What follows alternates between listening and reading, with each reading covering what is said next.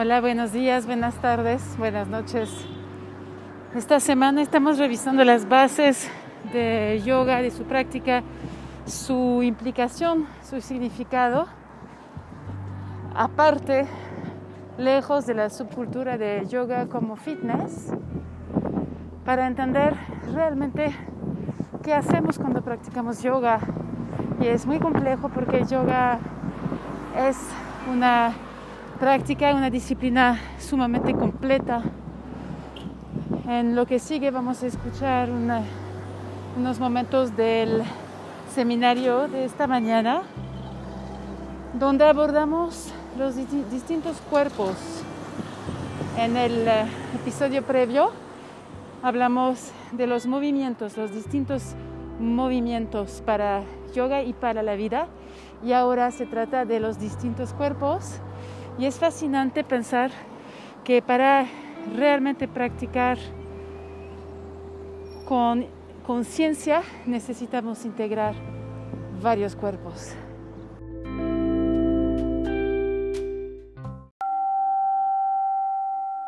Palmas juntas al centro del pecho.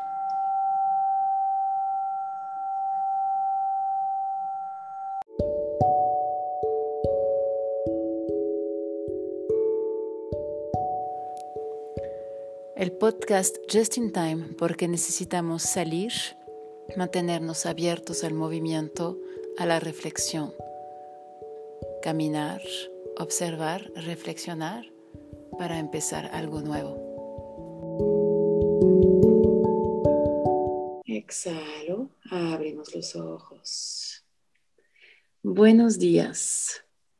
En primer lugar, les voy a preguntar ahora ¿Qué es lo que sienten cuando meditan? Ahora que meditamos 20 minutos, ¿cuál es su, sentir?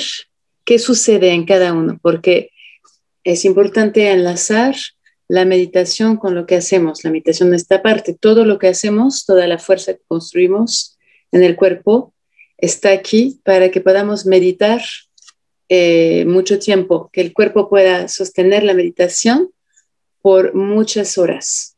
Aquí les pido ser lo más honestos posibles, porque no hay ni bien ni mal. Es así, punto. ¿Okay? Entonces les dejo unos minutitos para explayarse respecto del proceso de meditación. Es muy importante. A mí eh, frecuentemente se me duermen las piernas. Entonces, cuando empezamos la meditación o cuando sé que vamos a meditar, es una como preocupación, por así decirlo. O sea, trato de no enfocarme en eso, pero siempre estoy, o sea, pero inconsciente, bueno, consciente, inconscientemente estoy pensando en que ya se me van a empezar a dormir las piernas. Hoy hablamos de los distintos cuerpos. Eh, los cuerpos se unen para constituir una comunidad democrática de cuerpos. El cuerpo celular, el cuerpo esquelético y muscular, el cuerpo fluido, el cuerpo orgánico y el cuerpo neuroendocrino, tendemos a creer que el cuerpo esquelético y muscular es el más importante y que los demás son subsistemas. Y la práctica integrada de yoga busca, al contrario, mostrar que todos esos cuerpos, cuerpo celular, cuerpo esquelético y muscular, cuerpo fluido, cuerpo orgánico y cuerpo neuroendocrino, son parte forman partes iguales de esa misma comunidad democrática del cuerpo. La importancia de distinguir el mapa del territorio. El mapa responde a una imagen, algo que se esquematiza, pero no es algo sentido y vivido. Nos pueden contar cómo es vivir en tal país, nos podemos leer muchos libros al respecto, pero si no vamos a este país, si no lo investigamos, si no lo atravesamos, nunca podremos saber lo que se siente vivir en ese país. El mapa y el territorio es lo mismo. Aquí aprendemos a través de la práctica integrada de yoga a sentir el cuerpo, a hacer de nuestro cuerpo un territorio y a desarrollar un lenguaje del cuerpo, a poder leer el cuerpo y hablar con el cuerpo también. El cuerpo celular es el cuerpo con el cual entramos en contacto con la práctica reiterativa de la meditación. El cuerpo celular son billones de células que traen energía a los órganos. La conciencia celular es muy difícil de adquirir, pero esa es la, que logramos después de mucho tiempo de práctica. Las células son las que piden la respiración, desean la respiración. Las células son la fuerza que dirige el proceso de la respiración. El nivel de conciencia celular es el campo del que parten todas las demás intenciones.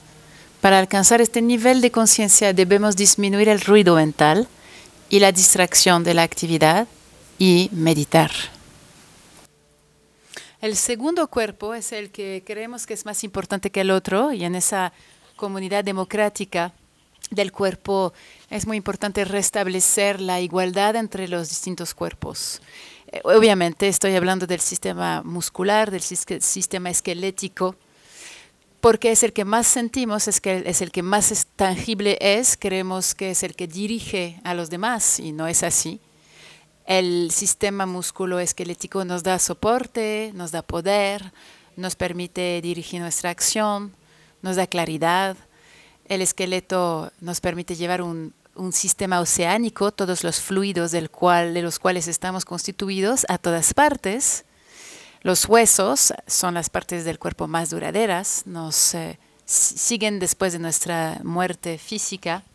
Están compuestos por colágeno, calcio, fósforo, otros minerales. Crecen en respuesta a la necesidad de cargar peso y de movernos. Se renuevan todo el tiempo, partes de las piernas son reemplazadas cada cuatro meses y la inactividad lastima mucho los huesos y también el estrés lo hace, tanto como la inactividad. Los huesos son articulados por las articulaciones que están unidas por los ligamentos y los músculos, son 600 músculos aproximadamente, están atados a los huesos por los tendones y son animados gracias al sistema nervioso. Este sistema es el más tangible, es el que creemos que domina y necesitamos reequilibrar ese ordenamiento democrático porque la presencia de los demás cuerpos y sobre todo la conciencia de los demás cuerpos va a cambiar nuestra forma de practicar y va a cambiar nuestra forma de estar en el mundo también. Si creemos que estamos dominados por el sistema esquelético muscular, vamos a posiblemente tensar, pedirle demasiado a este sistema y también caer en la negligencia en cuanto a los demás cuerpos, a la sensibilidad que necesitamos desarrollar respecto de los demás cuerpos. El sistema fluido es el tercer sistema.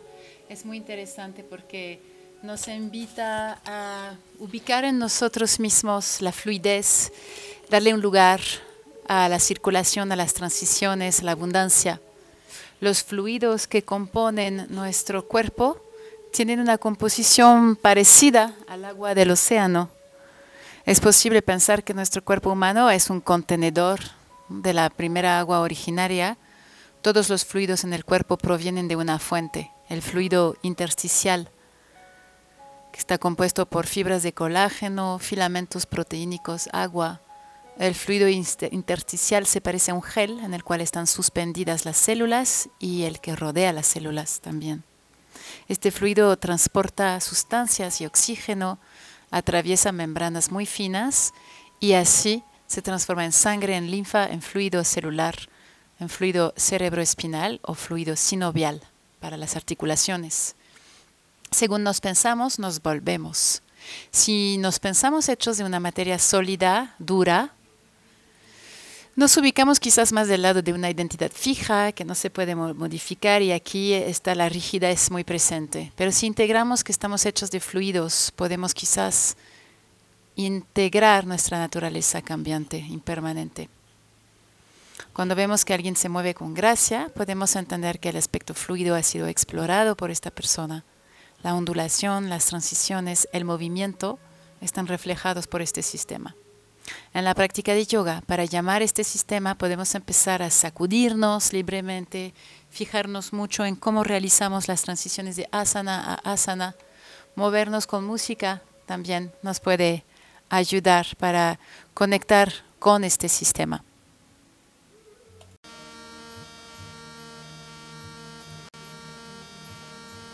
Cuando nos acercamos al cuerpo orgánico, que tiene la cualidad de lo lleno, que representa todo lo que está adentro, hacemos entonces un, trazamos una línea entre el cuerpo interno y el cuerpo externo. Y en la práctica intentamos conectar con los órganos, con las sensaciones de los órganos, y eso nos puede ayudar mucho para sentir y para prevenir también enfermedades. La función de los órganos es dirigida por el sistema nervioso, parasimpático en gran parte, y se cree que su funcionamiento es inconsciente, sin embargo, podemos conectar la conciencia con nuestros órganos y aprender a sentirlos. Solo se trata de detenerse y observar y escuchar. Cuando entramos en contacto con nuestros órganos, el sistema parasimpático es estimulado. El aspecto de regulación, de asimilación y de eliminación, así es realzado. Podemos detenernos a pensar cuán importante es integrar el contenido con el contenedor, el cuerpo interno con el cuerpo externo. El cuerpo interno es un centro de salud. Los órganos deben recuperar su lugar en nuestra percepción, también para que el sistema esquelético muscular no sea demasiado solicitado. Si empezamos a apoyarnos en la conciencia de nuestros órganos, cambiará nuestra práctica y también nuestra manera de vivir. Cuando practicamos es importantísimo tomar conciencia de que los brazos y las manos están soportados por el corazón y los pulmones, que el tracto digestivo es el soporte frontal de la espina, que el intestino grueso es el soporte de las piernas y el hígado y estómago son el soporte del torso.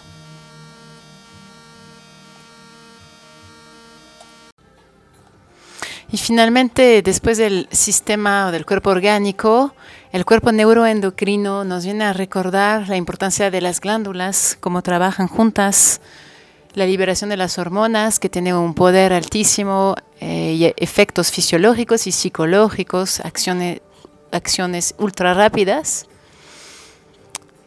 y controlan el balance químico en el cuerpo. Observamos una relación entre las glándulas, su ubicación y la ubicación de los chakras, de los centros energéticos. En el cuerpo coxígeo se coloca Muladhara, el chakra raíz. Los órganos sexuales son correspondidos por Svadhisthana, el chakra conectado con la fluidez, con los órganos sexuales, la sexualidad y el agua. El páncreas y los subrenales se relacionan con Manipura chakra, el centro de la acción, el fuego, el centro de la decisión, el timo se relaciona con Anahata Chakra, hay una relación entonces entre la inmunidad y el sentimiento de compasión por el otro, eso es muy interesante. La tiroides se relaciona con Vishuddha, Vishuddha Chakra, la expresión de sí, la energía, la capacidad de durar, la capacidad de perdurar. La glándula pituitaria, que produce seis hormonas, se relaciona con Ajna Chakra, el centro de la intuición. Y la glándula pineal también. Ella, ella, produce la melatonina y es el asiento de la intuición. Y la pituitaria es el centro de la meditación, es la glándula que nos permite meditar.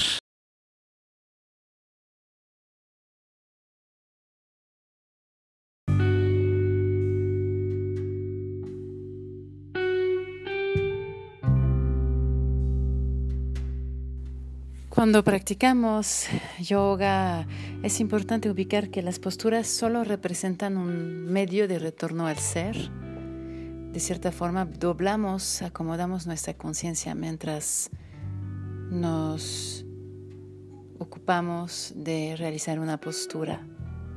Y este esfuerzo y al menos al mismo tiempo este no esfuerzo que permite Doblar la conciencia nos permite mantener las cosas, los pedazos juntos. Nos permite ubicar las oportunidades para aprender y para cambiar, para mantenernos más conscientes.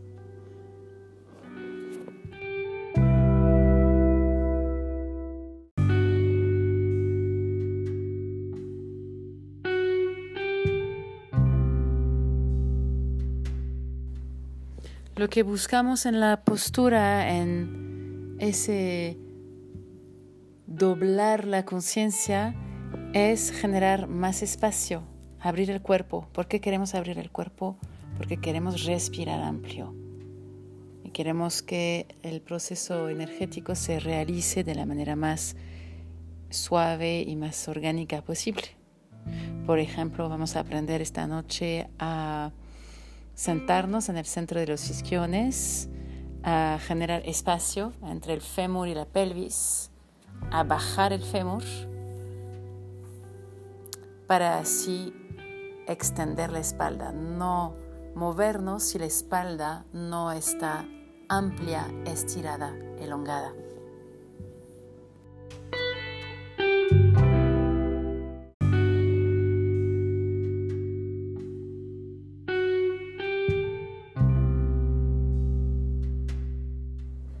Y el último punto de atención para esta noche va a ser aprender a movernos, en especial en las torsiones, tomando en cuenta los órganos, es decir, el cuerpo interno, que no haya contradicción entre el cuerpo externo y los órganos. Muy importante porque así es como nos lastimamos. Esa conciencia estaremos estudiando, estaremos abordando esta noche.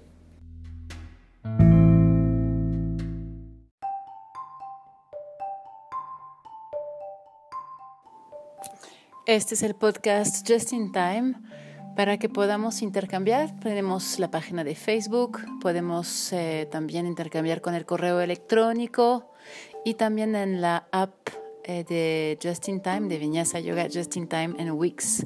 Puedes mandarnos tus mensajes, haz tus sugerencias, preguntas, comentarios para que te vayamos respondiendo. También eh, está la posibilidad de dejar un mensaje vocal en el mismo podcast te podemos mandar el link para que nos dejes un mensaje vocal.